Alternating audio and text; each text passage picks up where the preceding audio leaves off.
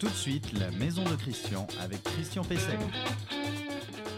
Eh bien, bonjour, bonjour. C'est un, nouvel épisode de la maison de, Christian. Euh, et je suis Christian Pesset, je pense que vous me connaissez maintenant. Euh, et certains me connaissent depuis de nombreuses, années. Euh, donc, nouvel épisode de la maison de Christian, de votre maison. Euh, pour la rendre toujours euh, plus confortable, euh, plus économe, plus agréable, plus agréable à vivre et évidemment, je le disais, plus économe parce qu'en ce moment, le problème économique est extrêmement, extrêmement important. Alors, je vous rappelle que vous pouvez nous retrouver tous les samedis matin, chaque samedi matin, depuis le site reno-info-maison.com, depuis la page Facebook du même nom, sur également LinkedIn et sur les principales euh, plateformes de podcast. Alors, samedi matin, c'est à partir en gros de 8 heures. Et sur, euh, sur le site, sur renoinfomaison.com, vous pouvez retrouver euh, toutes les émissions qui ont été produites depuis bientôt maintenant, maintenant deux ans. Alors dans cette émission, je vais répondre comme d'habitude à une question, la question de Jean-Michel. Alors c'est un peu technique, mais euh, je pense que ça concerne peut-être beaucoup d'entre vous c'est sur la compatibilité euh, de tubes cuivre euh, et de tubes galvanisés euh, dans une installation de plomberie. Alors vous verrez, donc Jean-Michel, il est un peu féru, il est allé gratter voir ce qu'on appelle le DTU, le document technique unifié, qui sont les bonnes pratiques des, professions du, bâtiment, et puis bah, il se rend compte que c'est pas tout à fait conforme, donc il me demande, il me demande mon avis. Euh, dans le conseil de la semaine qui va venir tout de suite, je vais vous parler du prêt avance euh, rénovation, le PAR. C'est encore, encore, encore, peu connu. On va voir que euh, ça concerne le financement de la rénovation énergétique des logements pour les, foyers à, à revenus modestes. c'est un système, vous allez voir, qui permet donc d'emprunter et en fait la récupération du capital se fait plus tard au moment de la vente ou au moment euh, de la succession. Alors j'aurai un invité, mon invité c'est Guillaume Loiseau, bonjour. Bonjour Christian. Bonjour Guillaume. Alors euh, Guillaume, euh, connaît depuis, depuis longtemps. Pas mal de temps, oui. Pas mal de temps. Euh, donc, Guillaume est directeur du Mondial du bâtiment.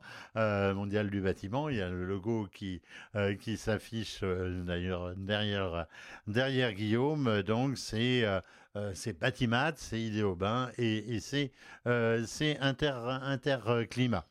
Euh, je finirai par l'info du jour. Alors, c'est euh, les, déclarations récentes du président de la République sur la rénovation énergétique. Elles sont, elles sont rares. Euh, d'habitude, c'est plutôt son ou sa ministre qui s'en charge. Mais là, il a jugé bon peut-être de taper un petit peu du poing sur la table, en tout cas de remettre quelques, quelques points en ligne. je vous parlerai de ça donc en fin d'émission. Le conseil de la semaine. Conseil de la, conseil de la semaine, euh, vous souhaitez euh, euh, isoler vos, fenêtres, vous souhaitez isoler la, toiture et vous n'avez pas de gros moyens, euh, vous souhaitez faire une rénovation globale, alors il y, a un reste à charge. Et le reste à charge, bah, il est souvent euh, difficile à, obtenir, surtout auprès des banques. Euh, des banques actuellement donc plutôt réticentes à lâcher de l'argent sur ce genre peut-être d'opération. on va voir qu'il y a des banques qui, malgré tout, jouent, le jeu. Alors, le prêt avance euh, rénovation, c'est ce qu'on appelle un prêt hypothécaire, euh, dont je l'ai dit qui est réservé euh, aux, foyers, modestes pour financer donc des travaux de rénovation énergétique. C'est toujours évidemment de la résidence principale dont, il est question. Alors le remboursement, eh bien, il s'effectue en une seule fois, c'est-à-dire le remboursement du capital, en une seule fois, dans ce qu'on appelle la mutation du bien. Alors, c'est-à-dire, de la, la, mutation du bien, c'est quoi? C'est la revente évidemment, euh, et c'est la succession. Malheureusement, quand vous viendrez euh, à, décéder, bah, vous, ça ne vous fera plus rien si vous êtes mort, mais bon, euh, il y a encore y a des, y a des héritiers qui vont peut-être un petit peu grincer, mais c'est légal. Donc, ce prêt, il est donc garanti par une hypothèque, une hypothèque qui est prise sur votre maison ou sur, ou sur votre appartement.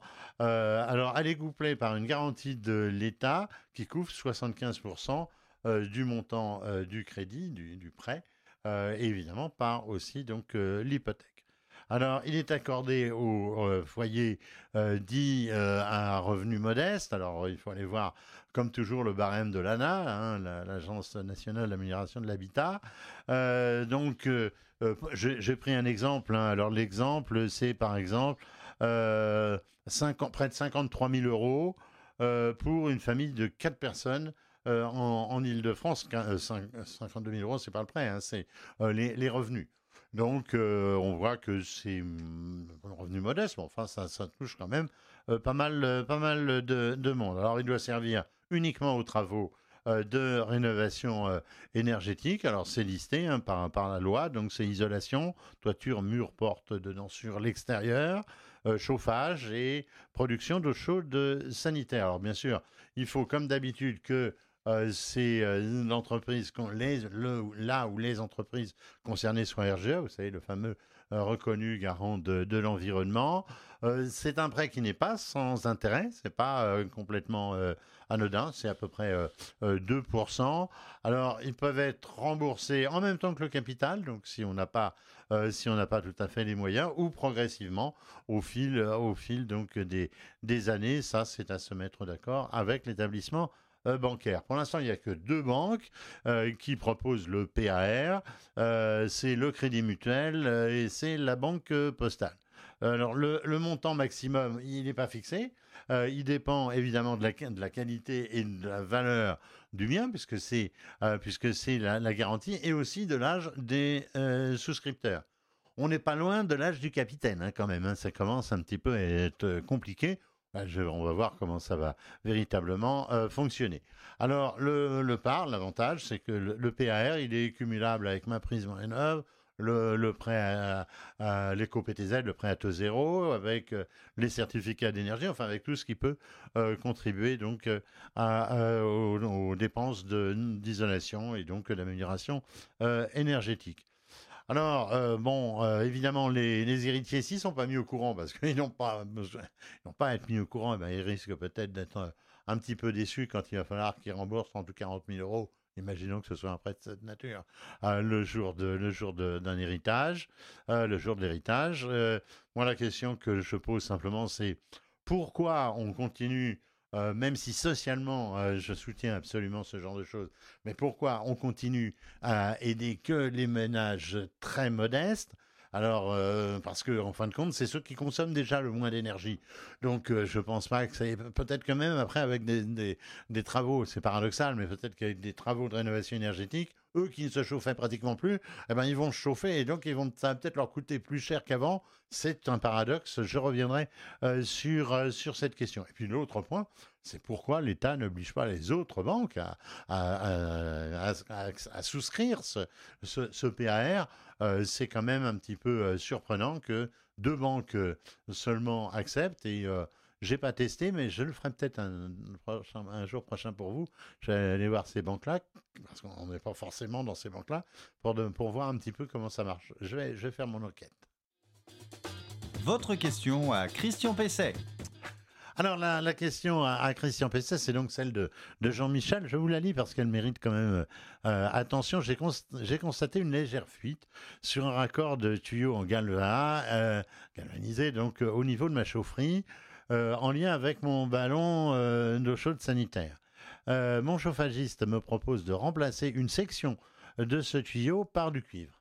Alors, il est allé voir le DTU, je disais tout à l'heure, Jean-Michel, le DTU 60.5 pour être précis, ne recommande pas le mélange des matériaux. Non seulement il ne recommande pas, mais même il le déconseille tout à fait. Est-ce dangereux de mettre en place une section cuivre dans un réseau de tuyaux en galva c'est donc Jean-Michel. Alors effectivement, je suis allé voir moi aussi euh, le DTU. C'est, c'est pas toujours simple d'aller voir le DTU parce que ça c'est paradoxal. J'ai poussé des coups de gueule autrefois là-dessus, mais euh, ça n'a pas abouti. C'est que pour accéder à ce qui est un texte officiel, qui est un texte réglementaire, on va dire, même si ça n'a pas valeur véritablement de loi, euh, eh bien, faut les acheter, faut payer. Alors, j'ai toujours dit, je comprends pas, moi, que pour avoir accès à ce qui est fait quand même euh, euh, pratiquement l'effet d'une loi, euh, eh bien, pourquoi il faut payer? Ça, c'est un mystère. Bon, alors, on finit quand même par les trouver, hein, si on si on s'est fouiné, mais ils y sont pas tous, forcément.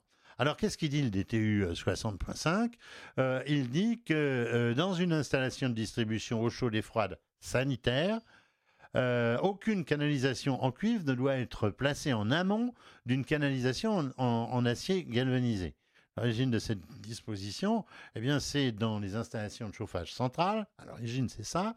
C'est parce que lorsqu'on a deux métaux euh, différents, par exemple au niveau des radiateurs, au niveau des canalisations, il se produit des phénomènes d'électrolyse. Et qu'est-ce que produit l'électrolyse? Elle produit de l'air. Hein. Euh, donc euh, la, combinaison donc physico-chimique crée de l'air. Et à partir de ce moment-là, la pression dans l'installation baisse. Donc c'est pour ça que parfois vous avez une installation euh, qui, dans laquelle la pression baisse sans qu'il y ait de fuite apparente. Mais c'est pas parce qu'il y a une fuite, c'est parce qu'il y a de l'air qui rentre dans le circuit. Et là, euh, évidemment, ça fait baisser euh, la, pression. alors, pourquoi c'est étendu au, au, réseau d'eau sanitaire? Alors là, je pense que c'est un autre problème. C'est enfin, c'est toujours la production d'air et d'oxygène. Euh, qui dit production d'air et d'oxygène au niveau de, possibles fuites, euh, eh bien, ça va, ça va entraîner euh, le développement de bactéries. Je crois que c'est ça. je demanderai à nos amis du CSTB un jour qu'ils nous expliquent, mais ça doit être, ça doit être donc l'explication. Alors, moi, ça me paraît surprenant qu'un plombier puisse s'exonérer du DTU. alors, j'ai eu, parce qu'il y a eu une, une suite. Euh, j'avais reçu donc cette euh, question et j'avais posé des questions supplémentaires. Euh, il y, a eu une suite, c'est que maintenant le plombier propose de mettre un joint de désolidarisation entre les deux canalisations. Bon, ça me paraît un petit peu surprenant, mais peut-être que c'est jouable. En tout cas, ça n'en reste pas moins contraire euh, au, DTU. Et le problème du DTU, c'est que si ensuite il y a un problème, eh bien l'assurance euh, ne, couvrira pas euh, le, plombier parce qu'elle va considérer qu'il n'a pas respecté le DTU. Après, ça va être des, problèmes de, de, de poursuite et autres. Alors il y a une solution aussi pour, pour contourner cette difficulté. Euh, c'est sur des tubes de plus de 50 mm de diamètre, euh, c'est de chemiser l'intérieur euh, l'intérieur du tube avec des, avec des résines. ça se fait donc si le tube galvanisé de, de Jean-Michel est vraiment en très mauvais état et sur toute sa longueur, et il, m'a dit oralement qu'il avait des parties qui étaient encastrées, ça allait être très difficile d'y aller. Eh bien, il, peut, il, y a, il, y a, cette solution qui est également possible. Vous voyez, c'est un petit peu technique, mais ça veut dire que euh, si vous avez des installations anciennes, euh, il y a pas mal euh, d'auditeurs, téléspectateurs qui peuvent être concernés par cette difficulté. L'invité de Christian Pesset. L'invité de Christian Pesset, je vous l'ai présenté tout à l'heure. Donc, c'est Guillaume Loiseau. Rebonjour Guillaume. Rebonjour Christian. Donc, vous êtes patron de. alors, j'ai vu division construction de RX France, c'est ça? C'est exactement ça. Alors, RX, c'est quoi? Alors RX euh, France, donc nous, faisons partie du groupe euh, RX Global, donc c'est le nouveau nom. Euh, auparavant, ça s'appelait Reed Exhibition en, anglais et en France on disait Reed Exposition. donc c'est le nouveau nom de l'entreprise française et du groupe. Voilà. D'accord. Alors vous êtes donc patron du Mondial du bâtiment. le Mondial du bâtiment, c'est on va le voir tout de suite derrière vous. Voilà, euh, c'est euh, Batimat, euh, Idéobain, Interclimat, mais je crois que c'est surtout de Batimat dont vous vous occupez, on peut dire? Non, non, je m'occupe, des trois. Ouais, vous êtes le boss de tout. le, boss de beaucoup de choses, effectivement.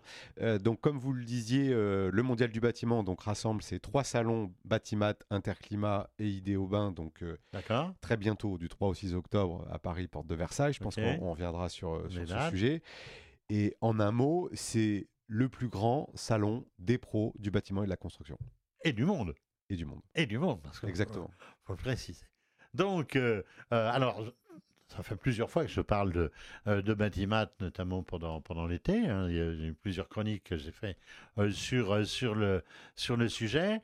donc, l'événement principal, c'est quand même le retour porte de Versailles et donc le départ de Villepinte, ce parc immense. Mais alors, du coup ça doit poser un certain nombre de difficultés, non? Alors oui, bah, vous qui connaissez bien euh, l'événement, effectivement, ce, retour à la porte de Versailles, puisque depuis quatre éditions, euh, les trois salons se tenaient à Paris-Nord-Villepinte, le retour à la porte de Versailles était très attendu et demandé par toute la profession, que ce soit les exposants ou les, comme les visiteurs.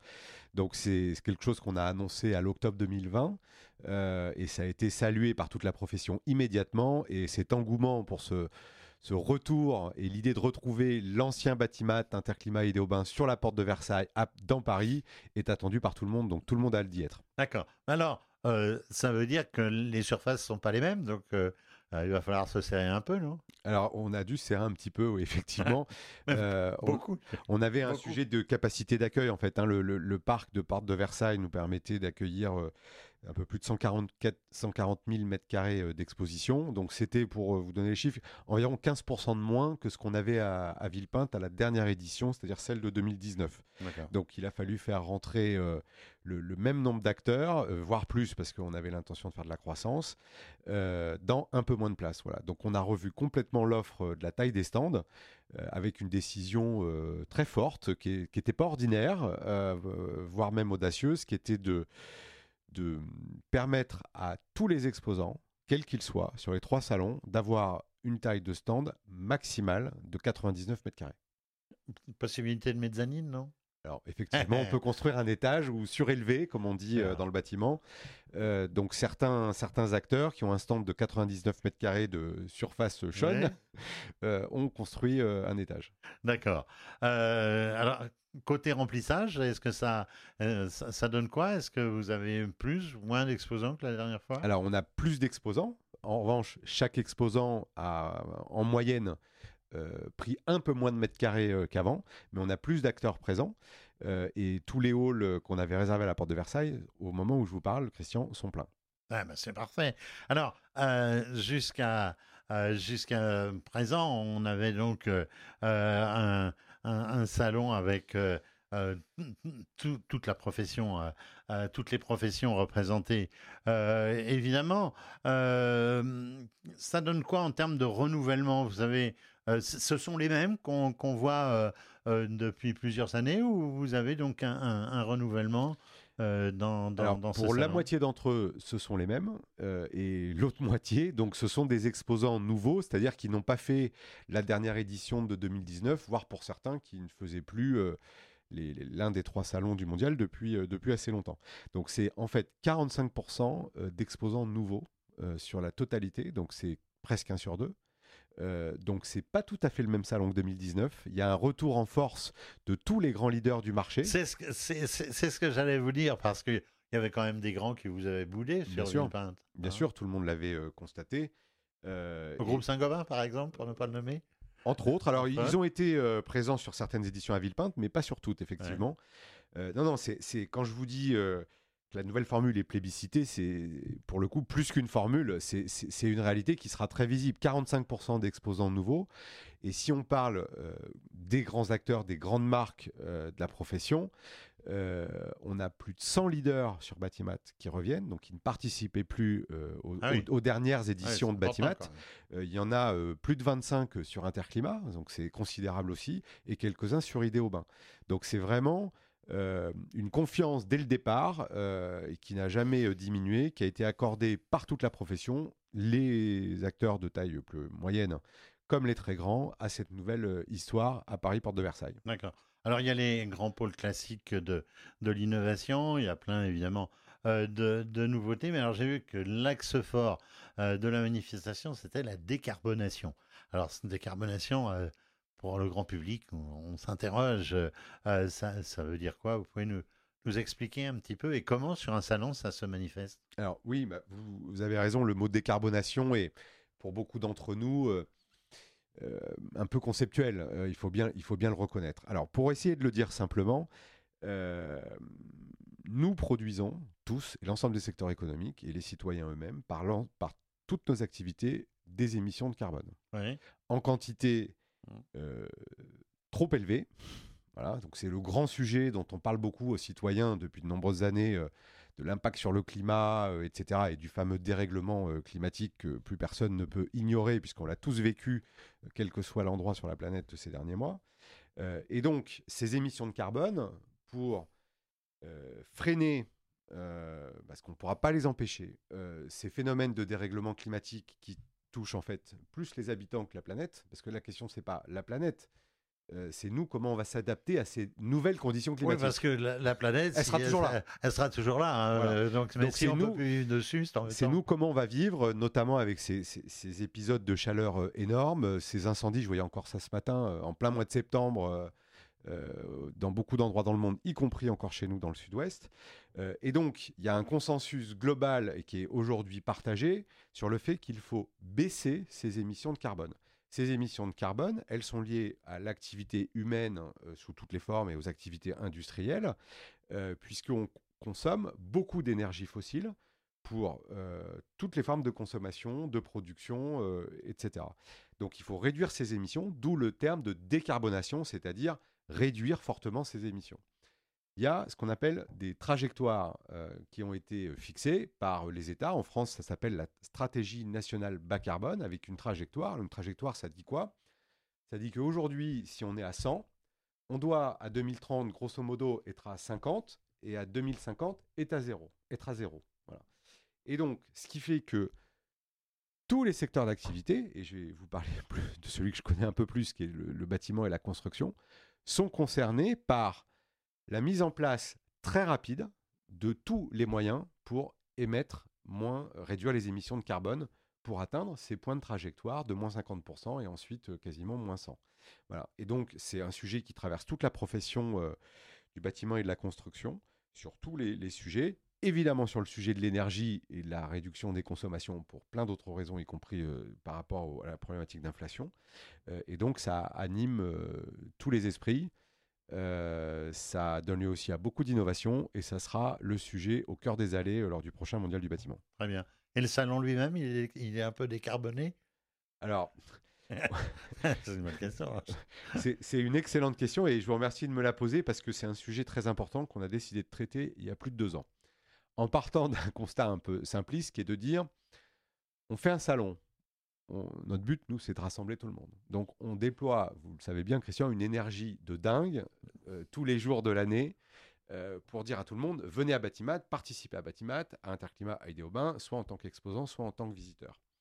Le grand prétexte et la grande bonne raison de participer à ces trois événements euh, cette année notamment, c'est justement le sujet de la décarbonation. Et un jour, une, une, pensée m'a traversé l'esprit il y a deux ans en me disant Et toi, qu'est-ce que tu fais? Qu'est-ce que tu fais en tant qu'organisateur du mondial du bâtiment avec toutes les équipes, tous nos partenaires, pour faire en sorte que l'impact de l'organisation de l'événement lui-même euh, soit euh, plus vertueux pour l'environnement et moins carboné par rapport à ce qu'il est aujourd'hui? Donc on a décidé de prendre notre part, comme on dit, euh, de faire ce sujet un peu aussi le nôtre en tant qu'organisateur de l'événement, et donc de nous inscrire dans cette démarche. On s'est interdit toute forme de greenwashing et donc de communication euh, incomplète ou euh, voilà et de faire des choses euh, anecdotiques. Donc on a commencé par faire notre propre bilan carbone de l'événement. Donc ce sont nos émissions, une mesure de nos émissions de carbone prévisionnelles, puisque ça a été fait avant l'événement lui-même, pour cartographier l'ensemble de nos émissions, combien au global, combien par grand sujet. Et les visiteurs et les exposants pourront voir donc dans, dans 15 jours le plan d'action qui a été mis en place pour réduire toutes ces émissions. Voilà. Et donc notre ambition, c'est d'inscrire à chaque édition, donc tous les deux ans, hein, maintenant les années paires, donc 2022, 2024, 2026, un plan à chaque fois plus ambitieux et plus supérieur pour réduire toutes ces émissions du salon en lui-même. D'accord. On est à quelques jours là de, de, l'ouverture. Hein, euh, euh, c'est euh, lundi. Le lundi 3 octobre. Lundi 3 octobre, donc c'est le début de la semaine prochaine. Qu'est-ce qu'on peut euh, qu'est-ce que vous pouvez encore sortir du chapeau s'il y a des, s'il y a, euh, des artisans qui, euh, qui nous écoutent et nous voient pour les décider à venir Vous voudriez quelques propositions choc à leur faire? Bah, moi, c'est pas une proposition choc, comme vous dites, mais c'est une proposition qui est, qui est, pour autant essentielle pour eux, en fait, parce que à chaque fois qu'on parle des grands sujets de société, on parle de plus en plus du bâtiment et c'est tant mieux. Et à chaque fois qu'on en parle, on dit, vous, les entreprises de mise en œuvre, les installateurs, les artisans, il faut que vous fassiez ça, il faut faire ça encore plus vite, etc. etc. Donc, ils se retrouvent, et pour de vraies bonnes raisons, au centre de ceux qui doivent faire avec d'autres, mais en tout cas très concernés par toutes ces transformations. Moi, je leur dirais une chose très simple, vous n'êtes pas seul. Venez au Mondial du bâtiment sur Batimat Interclimat Idéobain et vous verrez sur l'ensemble des stands des exposants et toutes les animations qui sont proposées, etc., les bons sujets, la bonne compréhension des choses, vous trouverez les bons partenaires et les bonnes innovations euh, dans beaucoup de cas. Alors moi, je, rajouterai une couche hein, euh, euh, Guillaume le disait, j'ai fait, j'ai pas mal, j'ai pas mal de bâtiments au compteur, on peut dire. on est toujours, on est toujours bluffé, quoi. Et puis pour vous, c'est c'est l'occasion de, bah, de rencontrer vos fournisseurs. Maintenant, on fait tout par des formulaires, par par internet. Ben là, c'est humain et puis ah, je l'ai dit plusieurs fois déjà, c'est aussi la fête, hein, Batimat, euh, c'est l'occasion de renouer aussi avec, euh, Paris euh, les, Folies Bergères. Non, vous faites ce que vous voulez, après le soir, ça ne nous, regarde pas. Alors, Guillaume, j'imagine que vous pensez déjà à de futures manifestations. Hein, déjà, j'imagine, vous vous projetez dans, deux ans. Alors, on avait parlé de Batimat en région à une époque, de Batimat à l'étranger. Je ne sais pas si on avait eu, hein, je crois, en extrême euh, euh, en Extrême-Orient, euh, au, Maroc, et, en Égypte aussi. Et en Égypte. On avait parlé aussi des Émirats ou de quelque chose comme ça à une époque. la prochaine, pour vous, la prochaine, je pense, exposition, c'est Équipe Belle dans, un an, je pense que ça doit être quelque chose comme ça. Oui, par alternance. donc, alors, bah, quid de, de ces bâtiments en région, bâtiments à l'étranger? Vous avez des scoops à nous donner? Effectivement, on a tenté plusieurs choses. Ça n'a pas été forcément d'ailleurs des expériences euh, négatives euh, ou ratées, loin s'en faut.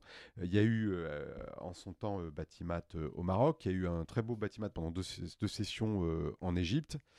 on a décidé il y a quatre ans environ de non pas de rentrer à la maison, mais de concentrer toute notre énergie. et Dieu sait s'il si, en faut beaucoup, euh, sur euh, le développement euh, du rayonnement de ce mondial du bâtiment en France, en Europe et à l'international et d'en faire dans la durée définitivement le plus grand et le plus fort salon du monde sur le bâtiment et la construction. Donc on, se concentre sur ces sujets, c'est très important. Donc je n'ai pas dans un court terme, enfin dans les, années qui viennent, de projets sur la table de, de bâtiment ou de mondial du bâtiment à l'étranger pour le moment. D'accord. Bah, écoutez, euh, on va déjà se concentrer effectivement sur celui, euh, celui qui vient. Donc, euh, vous nous rappelez les dates? Du lundi 3 au jeudi 6 octobre à Paris, porte de Versailles. Et c'est de quelle heure à quelle heure? 9h, 19h. 9h, 19h, ok. Bien, merci Guillaume. Merci à vous, Christian. Je rappelle, vous êtes donc directeur du, du mondial, du mondial du bâtiment et donc de, de, de, ces, de ces trois salons. L'info du jour. Alors l'info du jour, euh, euh, euh, c'est effectivement les, déclarations du, président de la République. Alors c'est pas courant que le, président s'exprime sur la rénovation énergétique, sur le logement. C'est pourtant ce qu'il a fait le 5 septembre dernier à l'occasion d'un discours élyséen sur la conjoncture énergétique européenne. Alors qu'est-ce qu'il a dit? Il faut aller beaucoup plus vite et ce dans les prochains mois. Ça c'est bien. Tel est l'objectif, donc euh, je vous le disais, du, président. Alors il a défendu euh, l'idée de privilégier des actions euh, concrètes d'aménagement et d'équipement. on ne peut que saluer cela, peut-être que le remplacement des fenêtres. Alors je ne sais pas pourquoi il est, on est revenu au remplacement des fenêtres comme une priorité, parce que ce n'est bon pas. J'aime bien nos amis fabricants de fenêtres, mais euh, c'est pas pas à mes yeux la priorité. L'installation de capteurs solaires, bah, ça c'est une une bonne chose. Alors il dit plutôt que de compenser euh, des hausses par un bouclier énergétique quelque part, euh, c'est à peu près le contraire donc de ce que l'on fait actuellement. pour les dépenses de, carburant et de, et de chèque énergie. On va voir ce que ça veut dire. On aimerait avoir des explications. Est-ce que ça veut dire que euh, on va baisser euh, euh, on va baisser les aides ou on va les augmenter, on va concrétiser les choses? il a une ministre pour ça, il en a même deux. Hein. alors le président, qui était trop jeune certainement dans les années 70, puisque je crois qu'il qu'il est né dans ces années-là, je ne sais pas si c'était pas 79, je me trompe peut-être, hein. mais il n'a pas connu ces chocs pétroliers et Peut-être a-t-il négligé le fait que euh, le 19 degrés euh, dans les intérieurs, notamment les bâtiments publics et, industriels, eh bien le 19 degrés, ça date de 1978, donc il suffit de le faire appliquer, mais c'est un peu compliqué, en tout cas on voit pas le contrôle il pourrait se faire chez, les, chez les particuliers. évidemment, ces contrôles maintenant, maintenant, ils pourraient quand même être faits. Hein. Moi, j'ai été défenseur, par exemple, de, de Linky. Euh, en disant que pas raison de s'inquiéter, etc. Mais finalement, euh, par Linky ou par Gaspard, c'est l'équivalent dans le gaz, eh ben, on va pouvoir voir nos, consommations. Hein. Et voir nos consommations, ça veut dire que si elles sont trop élevées par rapport au mètre carré, euh, je, crois avoir entendu quelques, quelques prémices d'idées là-dessus, eh bien, on pourra peut-être, dans un ratio au mètre carré, nous dire que à partir de là, on pourrait être taxé. J'en sais rien. Je ne veux pas jouer les, les, Cassandres euh, sur, euh, sur le sujet. Euh, point positif, évidemment, il a dit la, marge, la, volonté d'une marche forcée pour augmenter significativement la production d'électricité renouvelable. Ça, c'est pas vraiment un scoop. notamment, alors là, Bon, on a, on, a, envie de rire, quoi.